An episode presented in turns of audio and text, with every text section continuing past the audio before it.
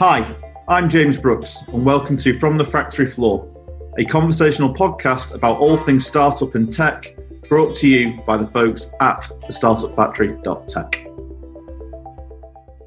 So, welcome to episode 20 of From the Factory Floor. So, last week we spoke to Tom from FreeUp about his shift from academics over to the startup world and how that journey's been. Now, one of the first things obviously would have had to do is what we're going to talk today is building his first revenue budget. So, handing over to two people who really know what to talk about this. My perennial co-host now, Ian is with us, and also Elliot is making a welcome return. Afternoon, chaps. Hi, James. Hi, Ian. Thanks for inviting me back. You did well enough on the last one that you, you made the cut for this one. So, when we're talking about our first revenue budgets for startups, what is it we're actually talking about, Ian? Well, I think it's kind of linked to the title of the podcast, really, from the factory floor. You are coming now from the factory floor, literally, to kind of engaging those first customers, having done your pilots, your prototyping, and your testing. You, you've kind of got your product ready and product market fit. So, really, it's, it's all about that first year, first 12 months revenue budgets thinking about sales targets, thinking about your go to market strategy, thinking about your objectives. But also, that is the start really of the monetization of a startup. As I'm sure Elliot will, will talk us through, kind of people get a little bit overly optimistic, you know, they're enthused, they're positive, which you need, but you've got to be mindful of costs and cash flow as well as revenue. So it's not quite as straightforward as it looks. No, I mean, I think you mentioned there, it's obviously it's about you know, at the end of the day, if you want to run a startup, you want it to make money. So being able to show how you balance out your costs and understanding where those costs are going to come from is obviously a big part of that. And then, like you say, you know, you see a lot of people whose expectations and sort of predictions, you know, one million revenue in year one might be slight in the optimistic range of things. So, I mean, Elliot, what when we talk about sort of the considerations is what are the main things from your perspective? Because obviously you've worked with a lot of startups building these. I think one of the first points I'll probably make is we do hear a lot about budgets and and the word forecast as well. You know, which a lot of people think that they're kind of the same thing, and we do tend to, you know, people will most people that have been in the business will have you know done a budget or a forecast at some point. We tend to think of them more to do with doing business plans, finance applications, investor decks, etc. But quite often, businesses don't use them as a kind of internal document.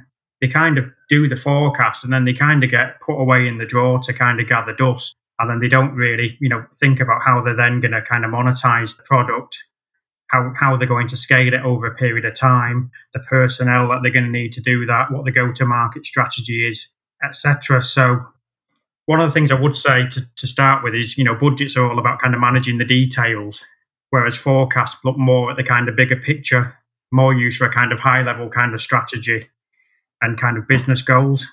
But overall, they, they tend to kind of go hand in hand. First thing I'd probably say that I normally tend to look at when building up a forecast is look at the kind of revenue side of things.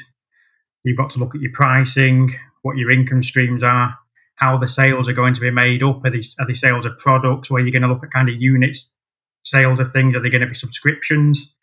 Which we tend to get quite often in the kind of tech side of things. We tend to deal with a lot of the kind of SaaS kind of style businesses with the software, software as a service. Is it hours?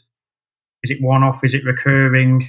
How is it going to grow? Obviously, they're going to have to have assumptions in there for some kind of growth model.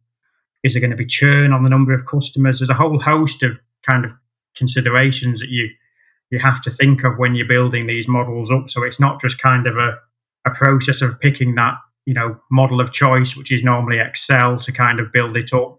It's not really just a kind of plug and play thing. You have to really put some thought into the process before you actually sit down to put these things together. It's a really good point there, Elliot. There's, two things that I could pick up on. People often prepare these and, and kind of the, the blindly optimistic, but then they put them in the drawer, as you indicated, and they don't use them as a reference point. Whereas I still think your first 12 months budget, be it revenue and cost and cash flow, you're still testing, you know, you're still testing that commercial validity. So I, I do think 12 months, but break it down into, into, quarterly chunks and really look at your underlying assumptions that, that you've made around it and, and, you're testing those assumptions on a quarterly basis.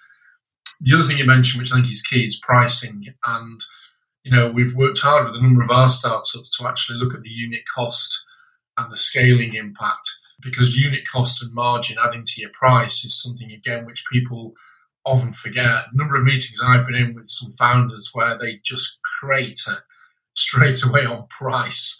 And of course, the whole financial model, the business goes out the window. So think about your pricing strategy, how you determined your price, what the market existing market rates are or, or competitive pricing, what margins you're looking at, and then you're into volumes and discounts, type of customer, etc. So it is, it is, you know, it does need some deep thought and thinking through. As you said, the process is actually important as how you arrive at the price, how you arrive at the volumes, and then ultimately how you arrive at that budget. I mean, one of the things you mentioned and we've mentioned it a couple of times, is the word optimistic when it comes to building your revenue forecasts and your revenue model. How optimistic should you be? You know, is it something where you should really look at what other people in the sort of in that space are doing? Is it something where you'd be looking at, you know, I think this is a reasonable estimate because let's face it, when it comes to startups, we do tend to be very optimistic about what we're going to do and how everyone else is going to interact it with how much we like the startup and our own product. I think where some I think some where some people go wrong is we're all used to this saying, you know, think big. And there's nothing wrong with that. Clearly when we set up a business, if we've got aspirations, you've got to think of the bigger, you know, the bigger picture. Investors want to see financial models that are put together where founders have got, you know, aspirations. And that's obviously correct, but I think there's got to be an air of realism to this when you're putting things together. You've got to know you've got to know your market. You've got to know your size of market. If you've got a USP, you know you've got to know that you're going to go into that market and you know you're going to win some customers from maybe from competitors. So in your assumptions, you can kind of build it up from there. But what you can't just assume is you're going to get 50% of the marketplace, as an example, from a standing start in your kind of first year and build up to 10, 15 million, 20 million pound rev- revenue plus there has to be realistic assumptions. What I tend to do with some people is, you know, maybe put two, a couple of models together, two or three models, and uh, initially, you know, one where you're kind of really realistic and maybe conservative to a certain degree, one where you you know you, you you've really put some much higher growth assumptions in there and you'll probably end up producing something so that's somewhere in the middle that tends to be a little bit more you know realistic and something that can be achievable also as well in your kind of early early stage um, businesses, I, I, also say don't build a model that's really rigid. A lot changes in the early stages of a middle of a business, and I think you have to be prepared sometimes to move with the times and things that happen. You know, there's a lot of moving parts in the early stages. You have to be prepared to sit down and relook at things again. At the end of the day, it is a, it's a projection. It's, it's, it's a forecast it's not going to be completely accurate, but I think there does come times when you have to sit down, sometimes rip up what you've done before, and look have a look at it again. Hopefully, things go better than what what you what you've hoped. Sometimes things might not necessarily go as well as you hoped, but if you've got a good grip of the numbers, you can use that then to actually help you make some sound financial decisions as the business moves forward.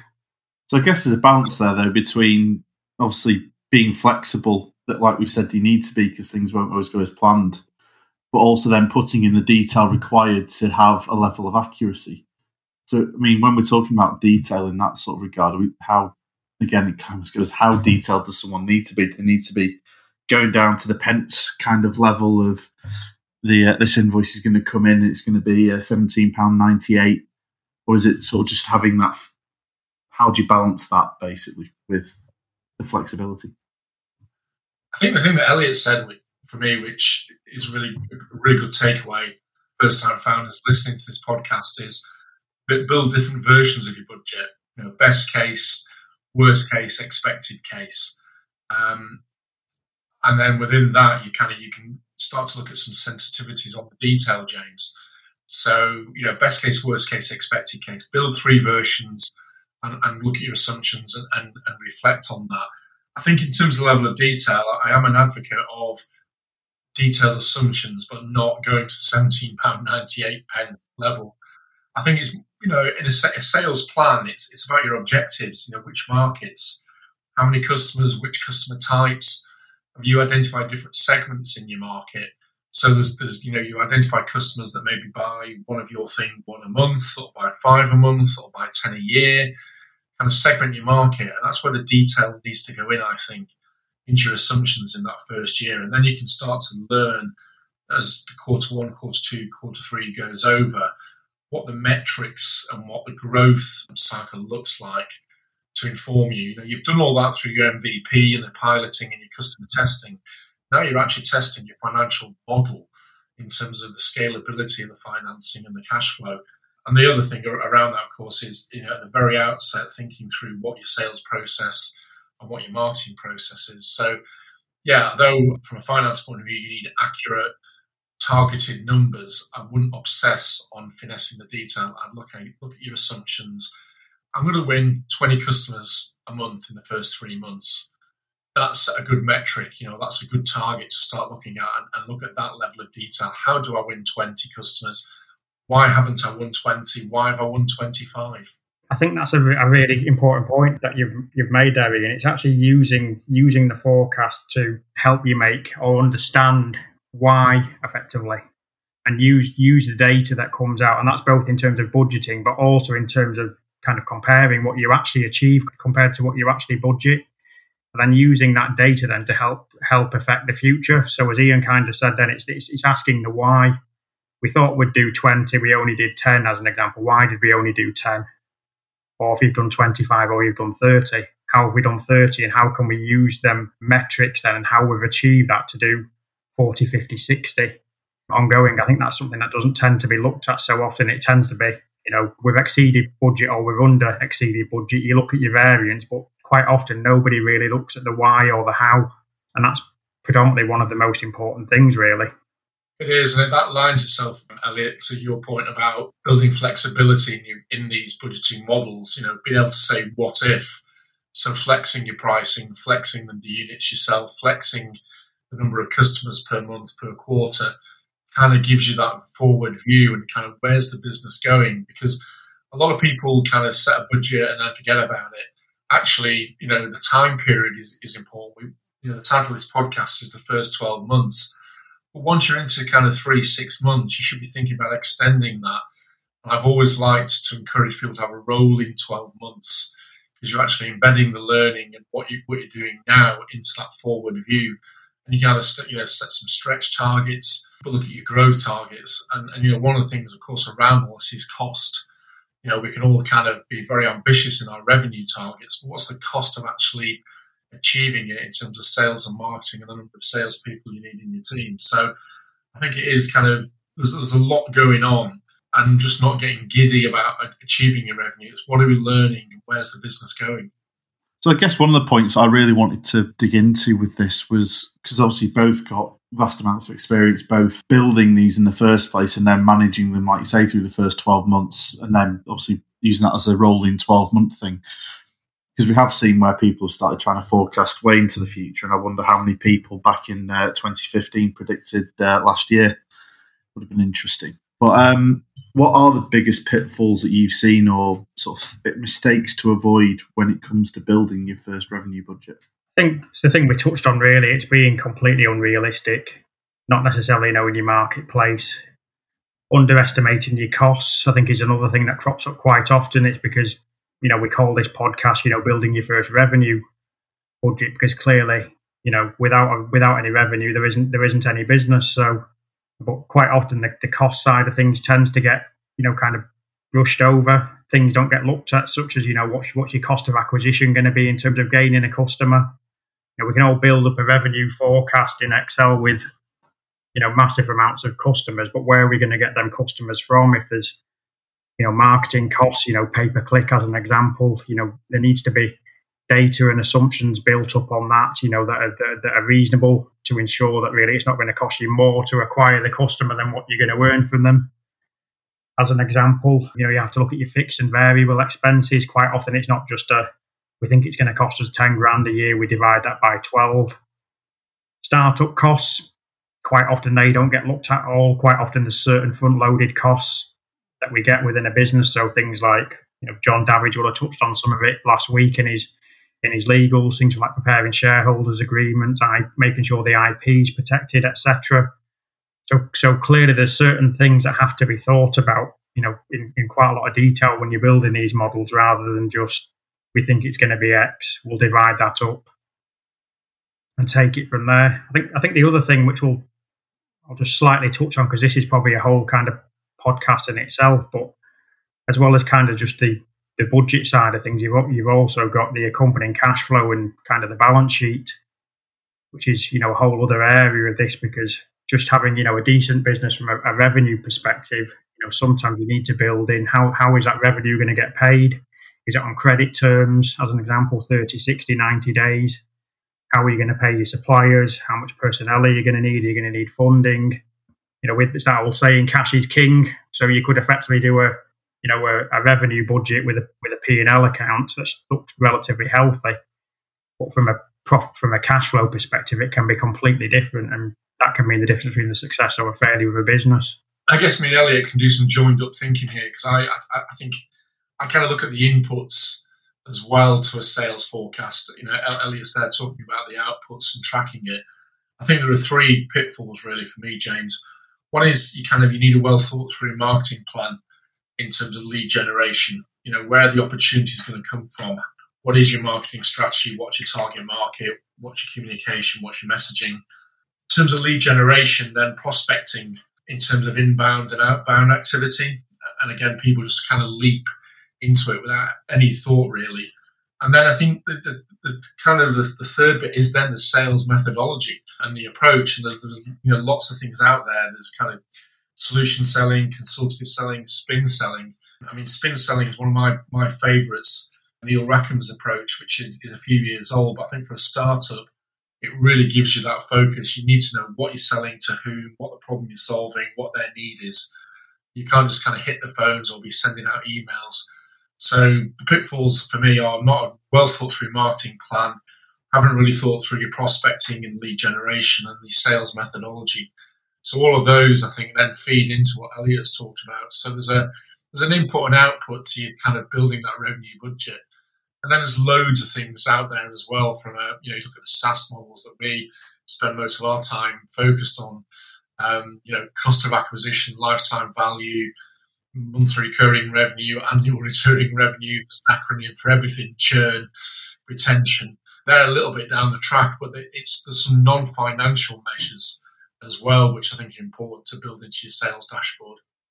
I'd, I'd agree with that. Whereas my point was kind of more on the output. Ian's picked up really well there on some of the earlier stage kind of stuff that you know should have really been covered up in kind of your vision and your kind of business plan, which normally would kind of be pretty much complete before you were even thinking about the kind of budgeting forecasting side of things if that's not kind of if, if, if your product and you and, and and your marketplace and your marketing strategy and everything else hadn't really been well thought out you wouldn't even really be thinking about building up that financial model until some of that stuff had been covered off completely the, other thing as well james which i get elliot highlighted is cash flow you know you produce a nice elegant well thought through sales forecast and you've got the cost budget around it.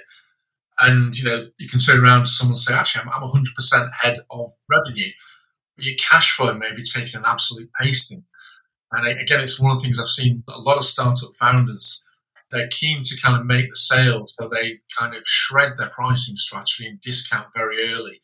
And then kind of say, you know, payment terms, rather in 14 days or 30 days, 30, 30 days, extend it to 60 days just to win the deal. And again, the coming back to the, the modelling and the budgeting, you know, cash flow being, you know, your customers paying you on 60 days terms is a nightmare if your sales are growing month on month. So I, again, I'd really encourage those startup founders to, to kind of really think through all the things we've, we've spoken on this podcast. And, and you need someone like Elliot who's got a good commercial experience who can kind of say, well, yeah, I want you to be optimistic, but you know, the, into the detail. Back to your point, James. You know, what are your payment terms? And and they're as much as part of the sales process and building that budget uh, as anything, quite frankly. Around having the right people there and having people who, whether they've been there before and done it, or have worked with other startups like yourself, like with Elliot, and having those people who know some of these pitfalls and know what to look at, and looking at a budget and going, you are being optimistic here, or have you considered you know, it's the questions we mentioned as well with Guy with the non-execs. If those people who are willing to give you that and have the experience to know what to look for. Yeah. One, one thing we, we haven't kind of touched on really is the people to involve really in the production of, of this model. And I think it's important that it's not kind of just, you know, a finance person and a founder. You know, you need other people with experience in the other areas of the business. And I know we've, we've touched on this in, in other podcasts that you need that kind of good synergy and good relationships between sales, marketing, finance, etc are all part of this, you know, chain and effect of, of, of, generating revenue and generating profit. So I think it's important that, you know, where people are going to own this forecast, own this budget, that, you know, people that are all involved in, you know, the kind of senior areas of the business all have input into it, into areas that are quite specific to them in order to produce something that's that's pretty accurate and that's, you know, people pretty much agree with that's achievable. And I think if you have got more people involved in the production of it, people probably do tend tend to be more realistic then because you, you're kind of held to account by others rather than just one person being at the top of the tree saying, Well, this is what I think we're going to do and these are the reasons why. There's nobody to question them. And quite often, you know, the people that put these models together, they don't probably know a business that well into a certain degree because they can be more financially minded rather than commercially minded. So they might not necessarily question the person that's given giving them the data to input into it. So I think you need that kind of broad range of people that are commercially minded. They know the sector, they know their area of the business, and hence you can get a more accurate kind of output from the inputs. That's a good, good point, Elliot. I think if the team are, I mean, you know, obviously in a startup it will be quite a small team, so a team collectively inputting to the creation and owning owning it and equally looking at the you know the outcomes and, and success. The, the other point which springs to mind in doing that, and I've got direct experience at the minute with one of our startups, is that we built the product, we've started to sell it, but actually customers are saying, well, if you did this, this, and this, we'd actually we'd, we'd buy it even more. And, and so we're coming back having made, but we're selling a product we've not made now. And so scope creep, which is you know the perennial problem on building the product, is also a challenge because again the salespeople come back and say, right, I've made a sale, but we need to do this, this, and this to the existing product to, to close it. And again, that can be quite dangerous. So having that whole team approach, I think, you know, keeps everyone on track and everyone focused yeah. and everyone enjoying the success as well. Yeah, I mean, this is obviously one thing we do at the Startup Factory. Quite often, we're working with what we call solopreneurs. You know, a single a single person founder, and obviously we've got various people in our team Ian tends to look at more the commercial side. We've got people that look at the tech side. Obviously, I look at the finance side. And when we do kind of put these things together for some of our clients, we all have a little bit of input into it, don't we, as a, as a team, as well as the founder. So just just because you know you're a, you're a, you're a solo founder doesn't necessarily mean that there's not kind of people out there that can join your team, whether that be as you, as you grow or whether it just be on an outsource basis. Initially, you're going to need that kind of level of support to to put something like that like this in place.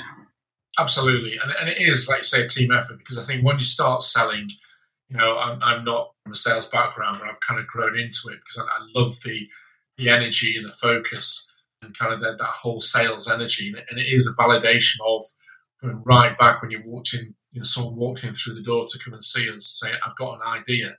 When customers start paying, it really is for founders validation of their vision and, and they're on, to way, on the way to kind of creating a sustainable venture. I think it's, it's an exciting time, but it can obviously it can be rough and tough, and you've you've got to be tenacious. You've, you've got to be stick at it, and you've got to go for it. But you do need some methodology behind your sales, and you need uh, some clarity behind your numbers. And I would always say, kind of think about your pricing strategy, stick to your pricing strategy. Don't oversell, don't undersell, um, but go for it. Well, I think you've covered off all the takeaways there, Ian. I don't think there's anything left for me and Elliot. well, I was always known to eat all the takeaways, literally, wasn't I? But there you go. Oh, that's very true. don't trust you around the, uh, what was it? It was the mixed fried rice and curry sauce back in the day. So, When you can talk on the Nando's, well, there you go. Very true. Very true. So, thank you very much, chaps. Elliot, just in case anyone wants to get in touch about trying to build uh, their first re- revenue budget, what's your details again? I know you gave them to us in December last time, but Well, I mentioned LinkedIn this time because I didn't mention that last time. So you can find me. uh, you can find me on LinkedIn, Elliot Smith, not just an accountant. Or my email address is Elliot, which is E L L I O T at streamlineaccountancy.co.uk. Thank you very much. So, Ian, I think I'm dragging you back for another one next week where we are talking to Mr. Ian McCartney, who's going to be talking all about moving from the corporate life into the startup world.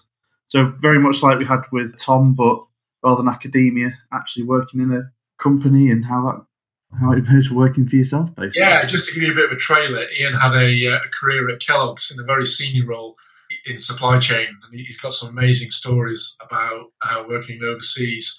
But yeah, the, the kind of the journey and the flip from corporate life to uh, being a, a founder. Looking forward to it.